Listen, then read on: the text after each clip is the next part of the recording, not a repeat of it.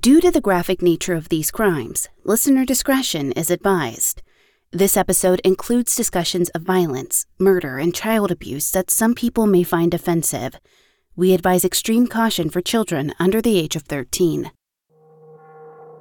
Sharon Brown rushed into Meridian Mortgage at 8 a.m. sharp and took her seat at the receptionist desk. She'd hoped to be the first one in, but was surprised to see a customer already stewing in the lobby. She recognized the man as Tony Kiritsis. He'd been working with the company for several years now, but something about him always seemed off. That morning, he wore a strange sling on his arm and laid a department store suit box carefully next to him. He didn't seem happy and didn't bother to say hello, so Sharon decided to leave him be. She set her coat down and got to work. Around 10 minutes later, the company president's son, Dick Hall, strode in. As soon as he entered, Tony leapt to his feet and followed Dick into his office. But just moments after closing the door, Sharon heard the muffled sound of the two men yelling, then a loud thump, as if someone had run straight into the wall.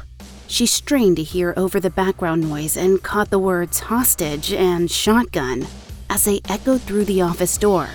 When she dialed 911, the dispatcher was surprisingly matter of fact. They already knew what Sharon was calling about because they had Tony on the other line.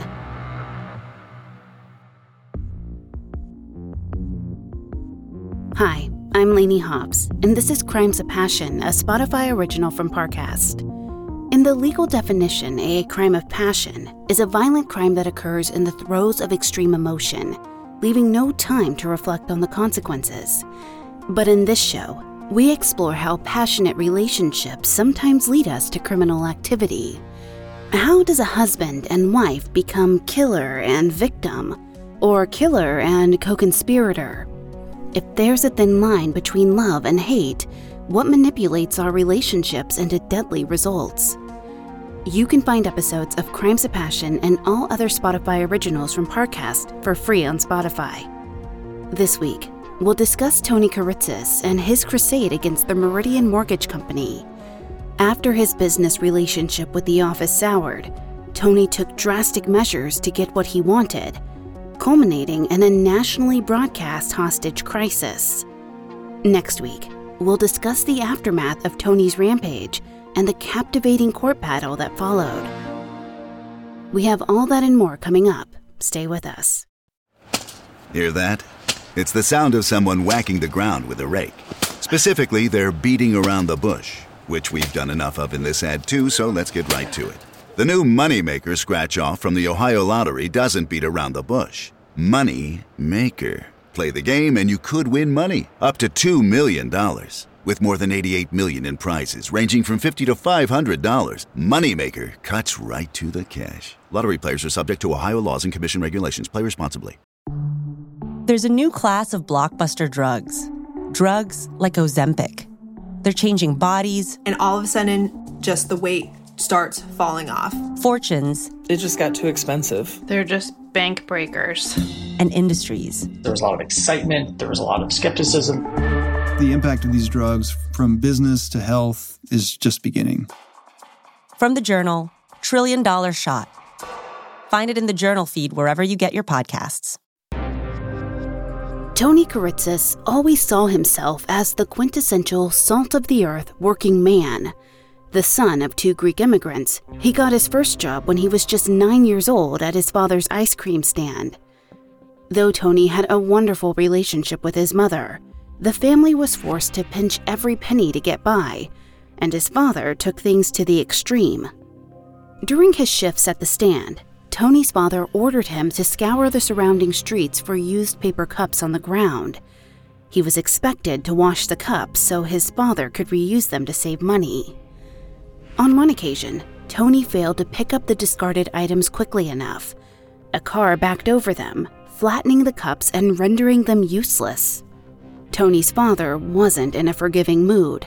He whipped his son while one of Tony's friends and all of his siblings watched on. The brutal public humiliation and abuse stuck with Tony into adulthood. He developed a temper like his father and refused to compromise when it came to money or property. Tony Kiritsis always got what he felt he was owed. Despite his difficult upbringing, however, Tony didn't often show his dark side to others. As long as money didn't complicate a relationship, he was a hard-working, relatively friendly man who kept to himself. After graduating from high school, Tony enlisted in the U.S. Army and climbed to the rank of corporal. But when he got out, he felt aimless. With no real direction, he drifted back to the family business. By that point, his father had sold the ice cream stand and used the money to found a trailer park. Along with his siblings, Tony helped manage the park for over a decade. While he worked there, he managed to double the gross revenue from $10,000 to $18,000 per year. He also put his own money into developing the trailers, regularly put out fires with the park's residents, and helped pay down the back taxes. Work was the closest thing to a hobby for him. He was a valuable asset to the business, and he knew it. But not everyone saw things his way. In 1968, when Tony was 34, he got into a heated argument with his brothers Steve and Tom about money. The dispute escalated to the point that Tony shot a gun at the two men. No one was injured, and Tony later claimed it was only a warning shot to let them know he was serious. But in reality, it was a disturbing and worrying escalation. Immediately after his sudden bout of anger, Tony was consumed by guilt.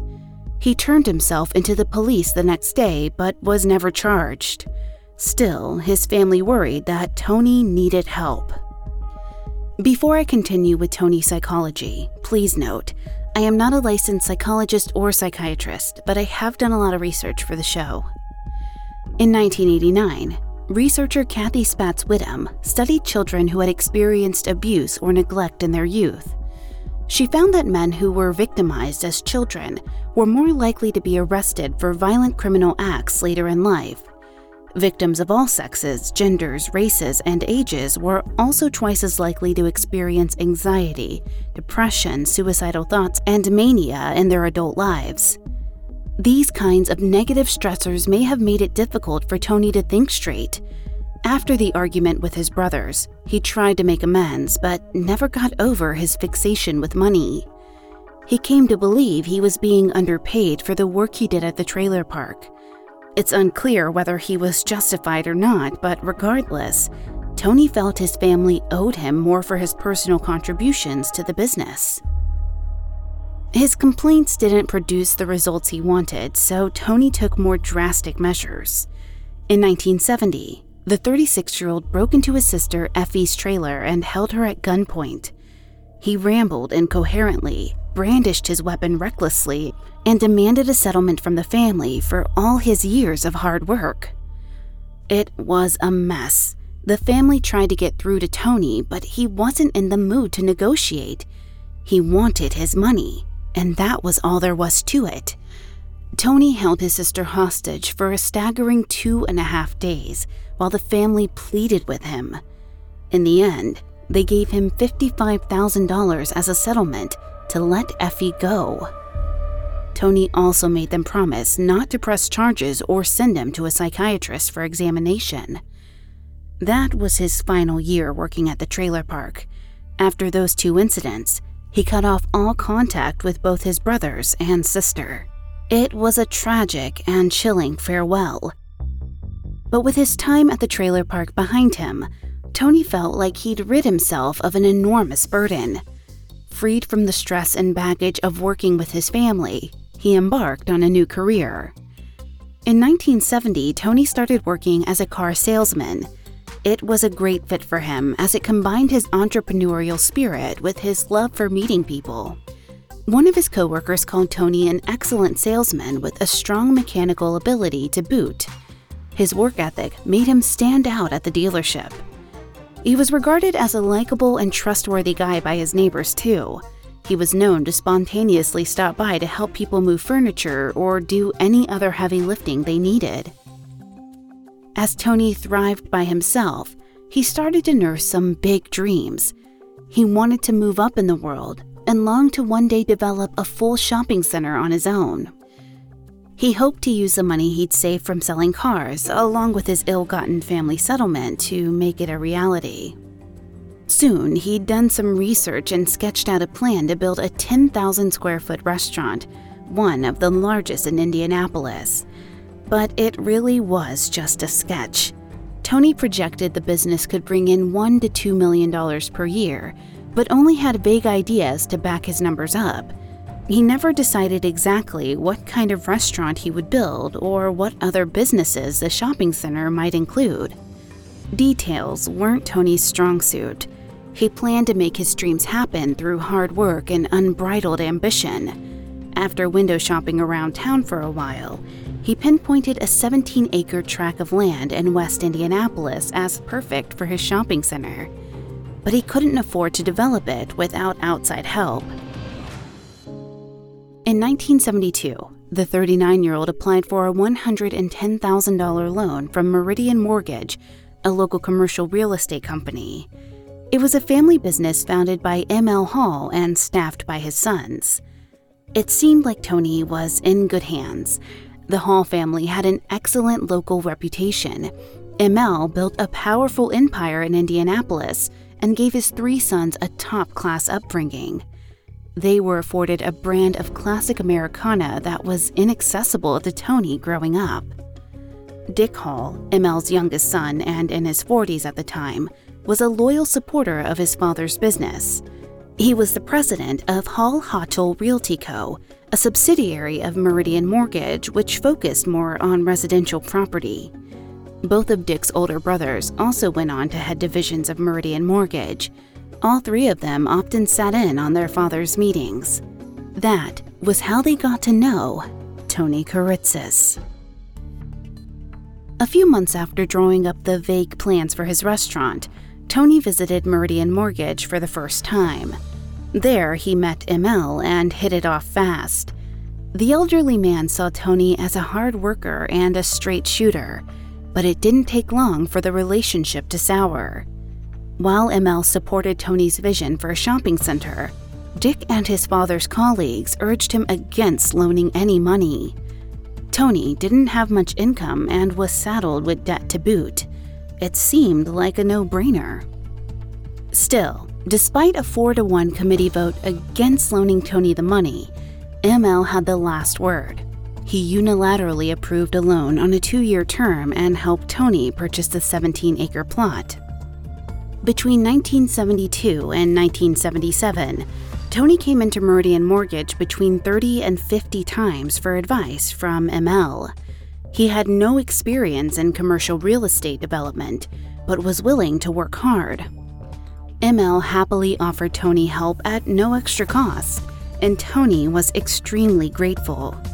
After living under his own father's tyranny for so many years, he thought he'd finally found someone to nurture him, someone who actually wanted him to succeed on his own.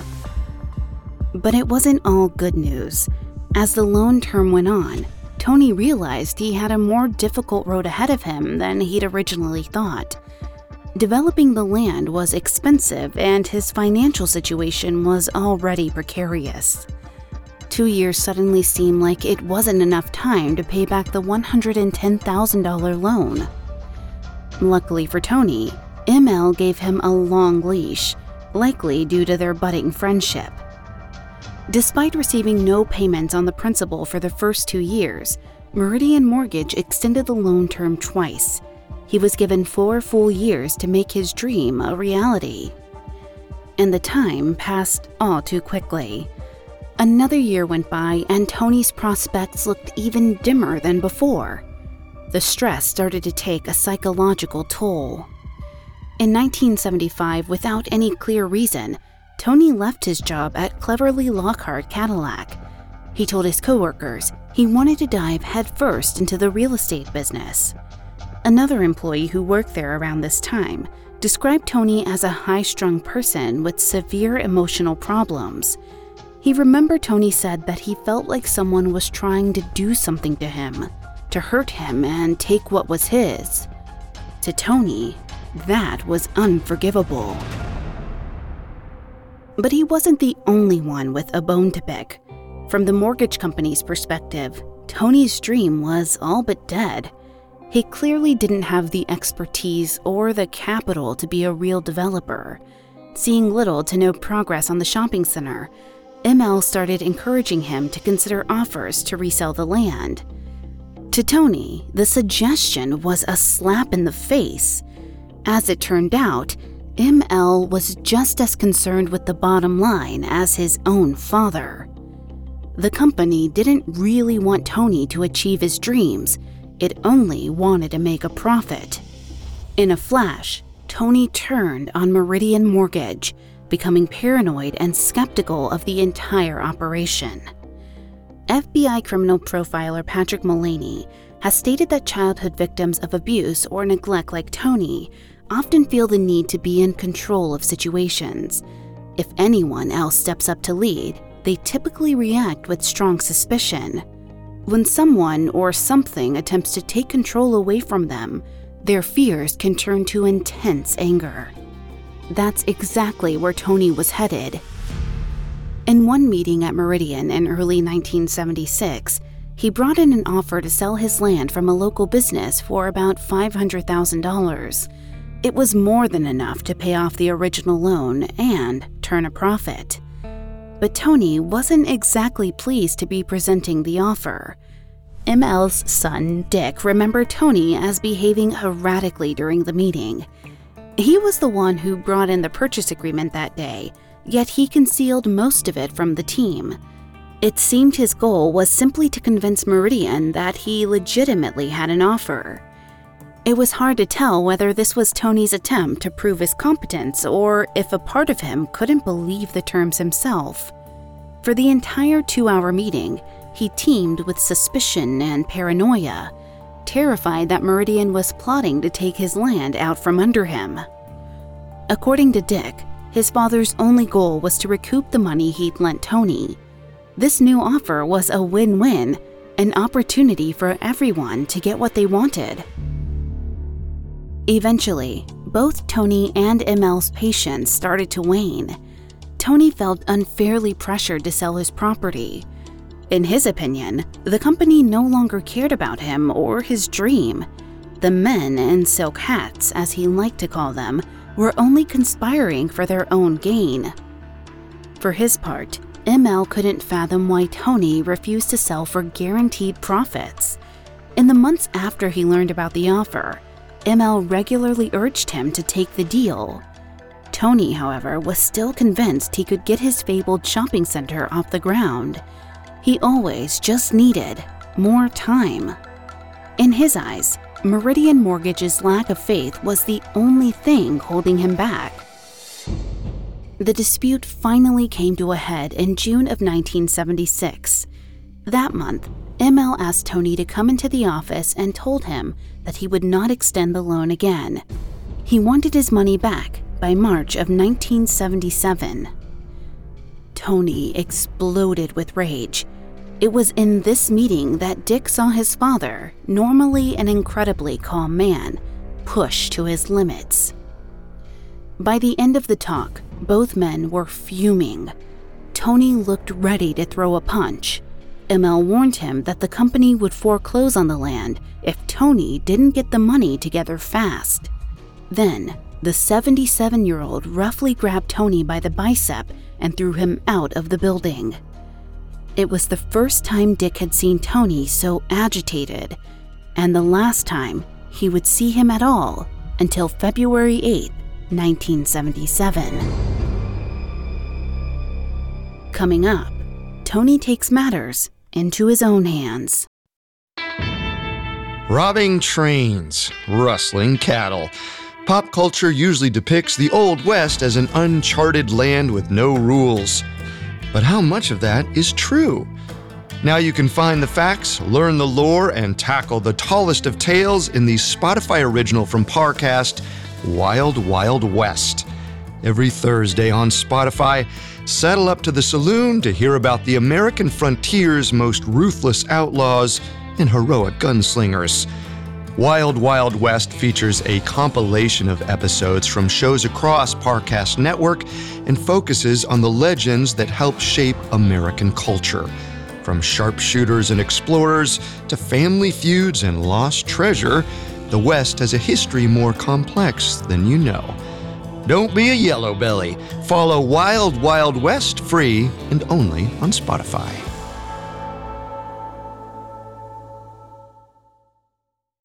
Now, back to the story. In June 1976, at the age of 44, Tony Kiritsis was forcefully escorted out of the Meridian Mortgage office building.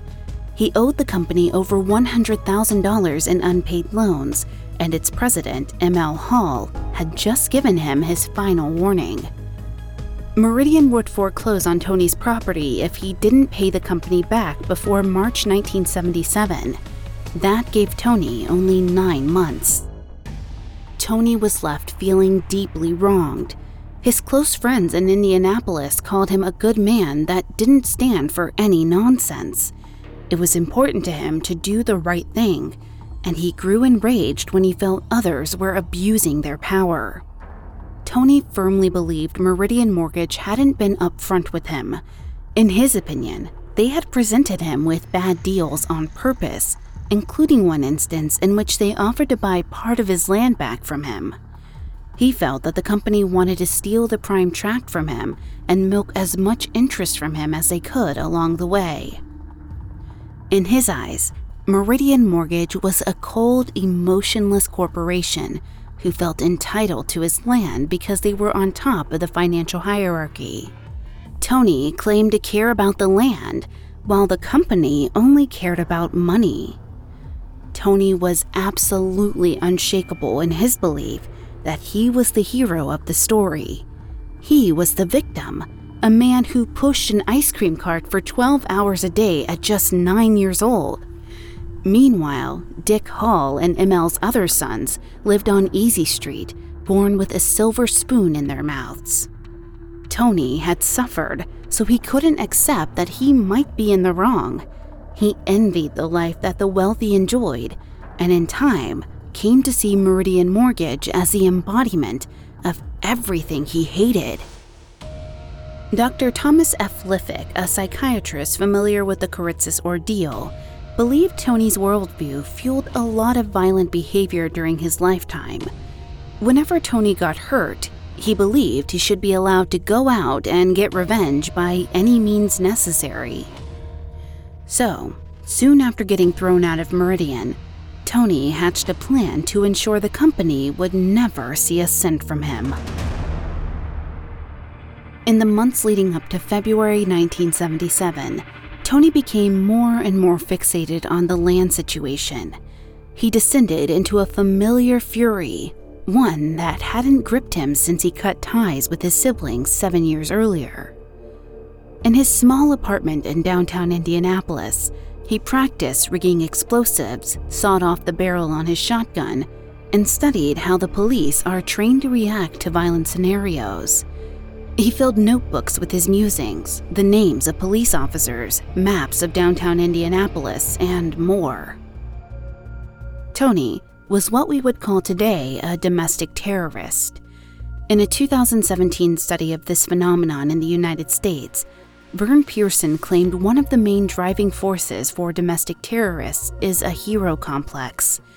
Essentially, these offenders believe they are heroes who have earned the right to fight injustices head on. To them, the ends always justify the means. Pearson found that victims of abuse or neglect in childhood, like Tony, were much more likely to show signs of these hero complexes. They wanted to save others from the injustices they believed they had to endure. Tony was just another in a long line of violent heroes. He needed to prove to his community that M.L. Hall was in the wrong and that he was the good guy. And on February 8, 1977, he presented his argument to the entire United States. That frigid Tuesday morning, Tony awoke at the crack of dawn. He put his arm in a sling to conceal a 38 caliber pistol. He also packed a small box with a sawed off 12 gauge shotgun, a coat hanger wire, and a dead man's line, which was a contraption designed to fire the shotgun without anyone touching it. Around 8:08 that morning, Dick Hall, the son of Meridian's founder, came into the office to find Tony sitting in the lobby. At that moment, Dick was actually relieved to see him. Tony's loan term was up on March 1st. With less than a month remaining, Dick assumed he had come by to pay the company off. After witnessing several heated discussions between Tony and his father, ML, Dick was excited to move on with his life. But that wasn't at all what Tony had in mind. Originally, he didn't even intend to target Dick. He was just in the exact wrong place at the exact wrong time. Tony had wanted to meet with ML directly that morning, but figured the man's son was good enough to send a message. Dick brought Tony into his private office, and Tony asked if they could close the door because his jockey shorts were bothering him. It was an odd request, but Tony often said odd things. Dick obliged. A moment later, he looked up and saw Tony had taken his arm out of his sling to reveal the 38 caliber pistol. Dick froze, completely stunned. All he could do was comply when Tony ordered him to take off his suit coat and sit in his desk chair. Dick looked on in silent horror as Tony pulled out his shotgun, ran the wire through the trigger, and attached it to a ring on his index finger. He had already removed the safety mechanism from the weapon. Now, the system was fully rigged. Tony passed the contraption back to Dick, who shivered. The shotgun was now pointed directly at the back of Dick's head, ready to fire at any moment. Worst of all was the dead man's line linked to the trigger. Any kind of falling motion triggered it. This meant that if Tony was sniped from afar while the mechanism was armed, or if he just accidentally tripped on the carpet, Dick would instantly be shot in the head. Despite meticulously planning things out this far, Tony's next move was spontaneous. After rigging up his DIY death trap, he picked up the office phone and dialed 911. As soon as he reached the dispatcher, Tony embarked on a 50 minute tirade, listing off his many grievances with the Meridian Mortgage Company to his confused audience. In one breath, he painted a picture of a large corporation victimizing an honest working man. He spoke to the dispatch officer with tenderness, asking if any of his friends on the force were working that day. But in the next breath, Tony was anything but a humble Indiana businessman. He randomly burst into foul mouthed rants about the land deal and threatened Dick's life. Soon, he was yelling at the top of his lungs that he wasn't ashamed of a single thing he was doing. Dick was all but certain Tony was going to kill him. The most twisted aspect of these diatribes was how concerned Tony was with his own notoriety. He clearly wanted this moment to be documented, discussed, and broadcast for all to see. After all, he was a hero. Because of that, much of what he said over the phone was deliberately designed to paint himself as a rugged man who was fed up with the cruel world around him.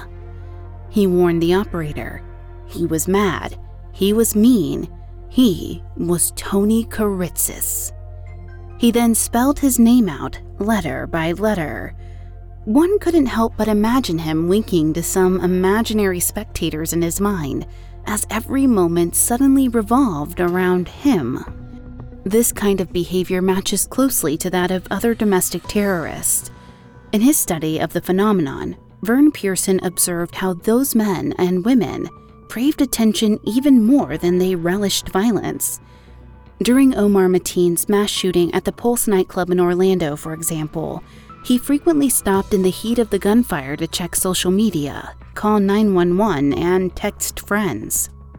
Pearson argued these antics stem from a need to feel significant or relevant, usually because the reality of their lives makes them feel the opposite. In Tony's case, The facts showed that he was completely incapable of paying back the loan he took out from Meridian Mortgage. He hadn't made any payments in four years, and the loan was extended twice. With only one month left to pay his dues, perhaps Tony couldn't accept another defeat. Instead, he created a narrative that made him the main character. It was suddenly about so much more than money. It was about spectacle. Tony made sure to ask the dispatch officer if he had been recording the call, then hung up at 9:04 a.m. At that exact moment, the first group of Indianapolis Police Department officers stepped foot in the Meridian Mortgage Company's lobby. They were just in time for a show. Coming up, Tony executes his escape plan. Now, back to the story. By 9 o'clock in the morning on February 8, 1977, downtown Indianapolis was in chaos. Police cruisers, foolhardy journalists, and terrified onlookers swarmed the perimeter around the Meridian Mortgage Company. Inside, three police officers scurried up the stairs to the fourth floor, where Tony Kiritsis, aged 45, had rigged a shotgun to Dick Hall's head. As the officers climbed, they heard Tony screaming at the top of his lungs from inside the office. When they entered, one of the men calmly asked what he was so mad about. The officer's real aim was to get a closer look at the wire around Dick's neck, but after getting one step too close, Tony pulled a pistol from his waistband and told him to back off. In mere seconds, Tony had seized control of the situation. All the policemen could deduce from the surreal encounter was that Tony's death rig looked plausible. He started barking orders at the officers, demanding that they escort him out of the building. At that point, Tony was improvising. On his way to the Meridian mortgage offices that morning, he'd accidentally snapped the key to his car off in his ignition.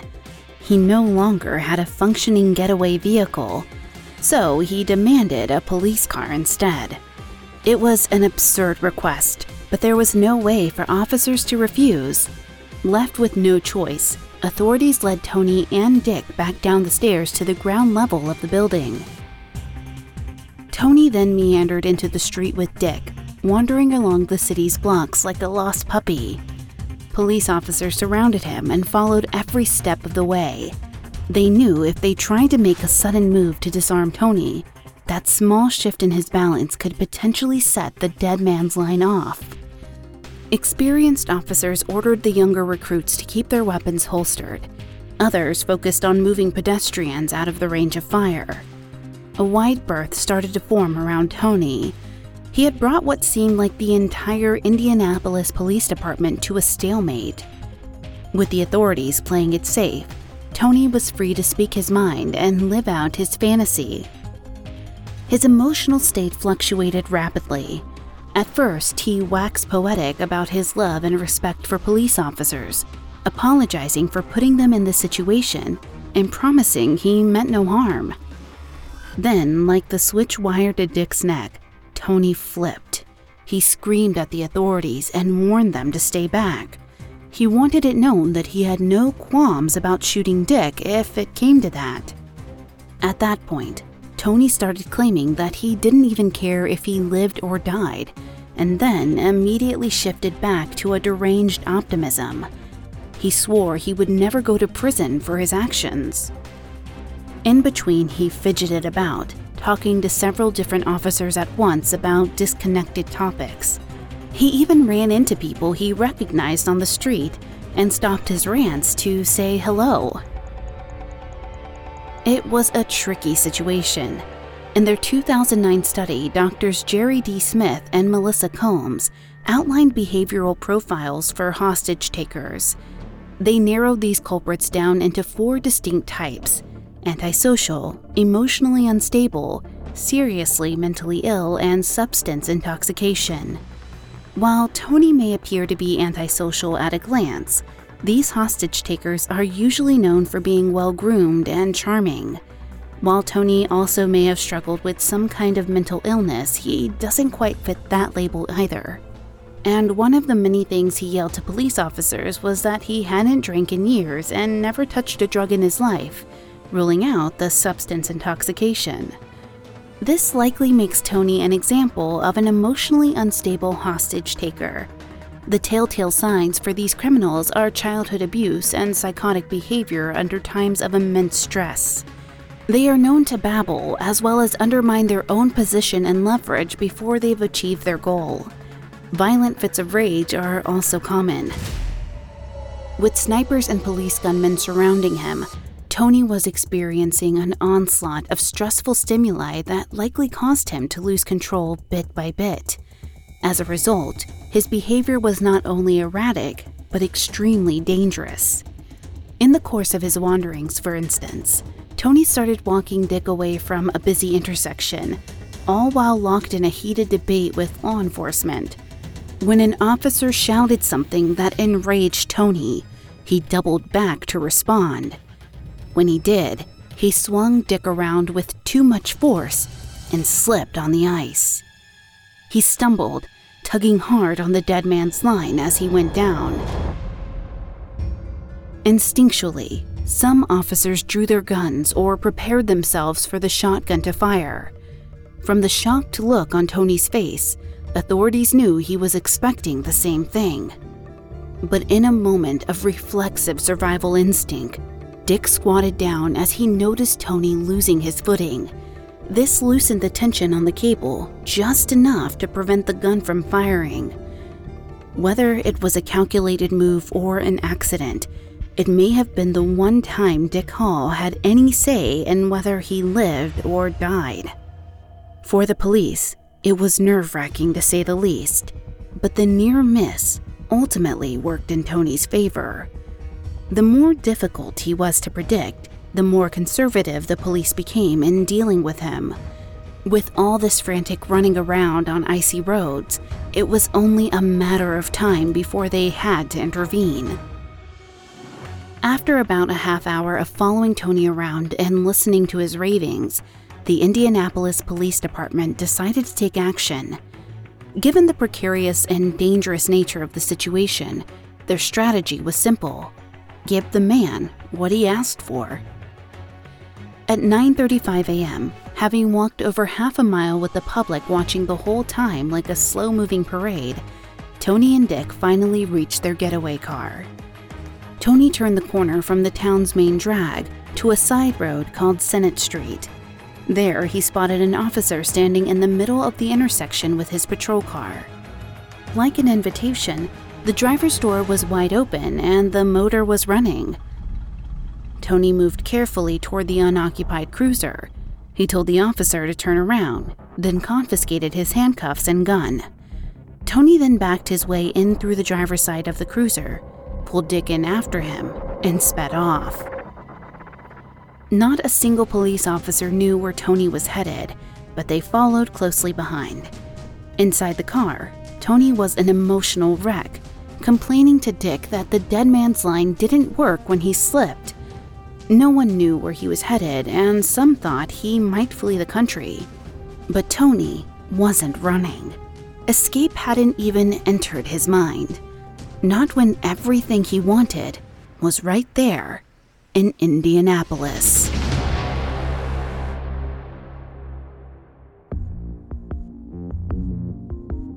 Thanks again for tuning into Crimes of Passion. We'll be back next time with part two of the story of Tony Kiritsis.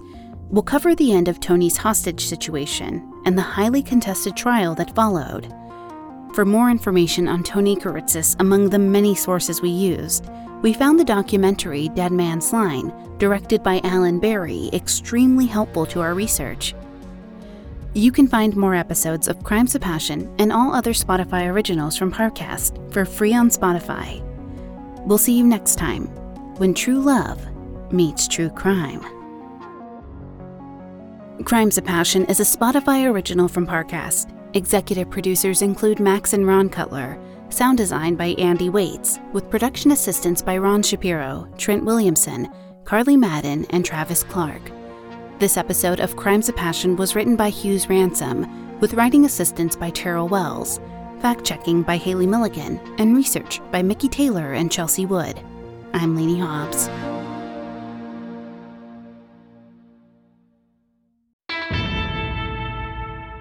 Hey, partners, it's Carter from Parcast. You've probably heard stories about outlaw Jesse James, sharpshooter Annie Oakley, and the horrors of the Donner Party. But how much of what you've heard is actually true? Find out on my new series, Wild Wild West, where I head out on the frontier to find the facts, learn the lore, and tackle the tallest of tales. Follow the Spotify original from Parcast, Wild Wild West, every Thursday, free and only on Spotify.